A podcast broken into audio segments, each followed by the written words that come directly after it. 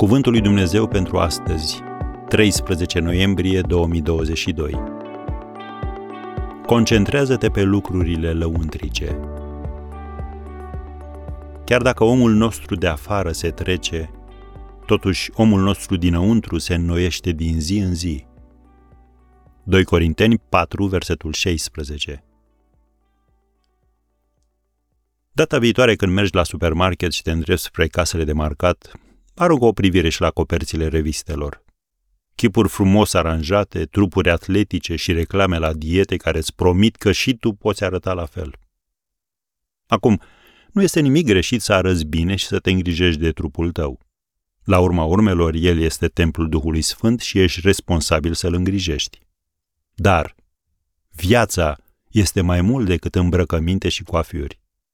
Este o greșeală să te concentrezi pe exterior și să nu apreciezi și să nu cultivi calitățile interioare cu care te-a înzestrat Dumnezeu. Biblia ne spune că frumusețea este deșartă, scrie în Proverbele 31, versetul 30. Când te-a creat Dumnezeu, El nu te-a decorat numai pe din afară.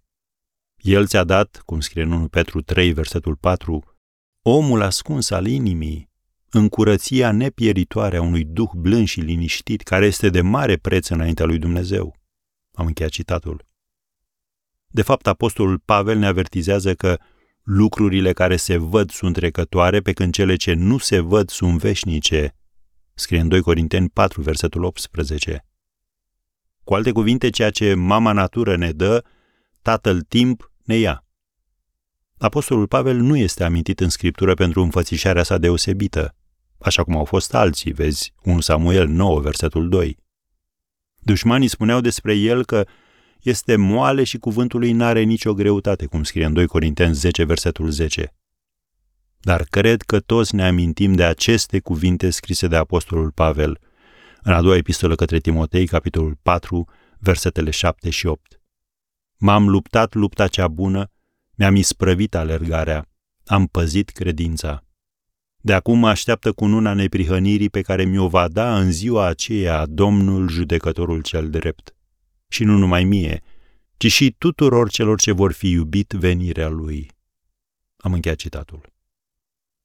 Așadar, cuvântul lui Dumnezeu pentru astăzi este acesta. Concentrează-te pe lucrurile lăuntrice, nu pe cele din afară.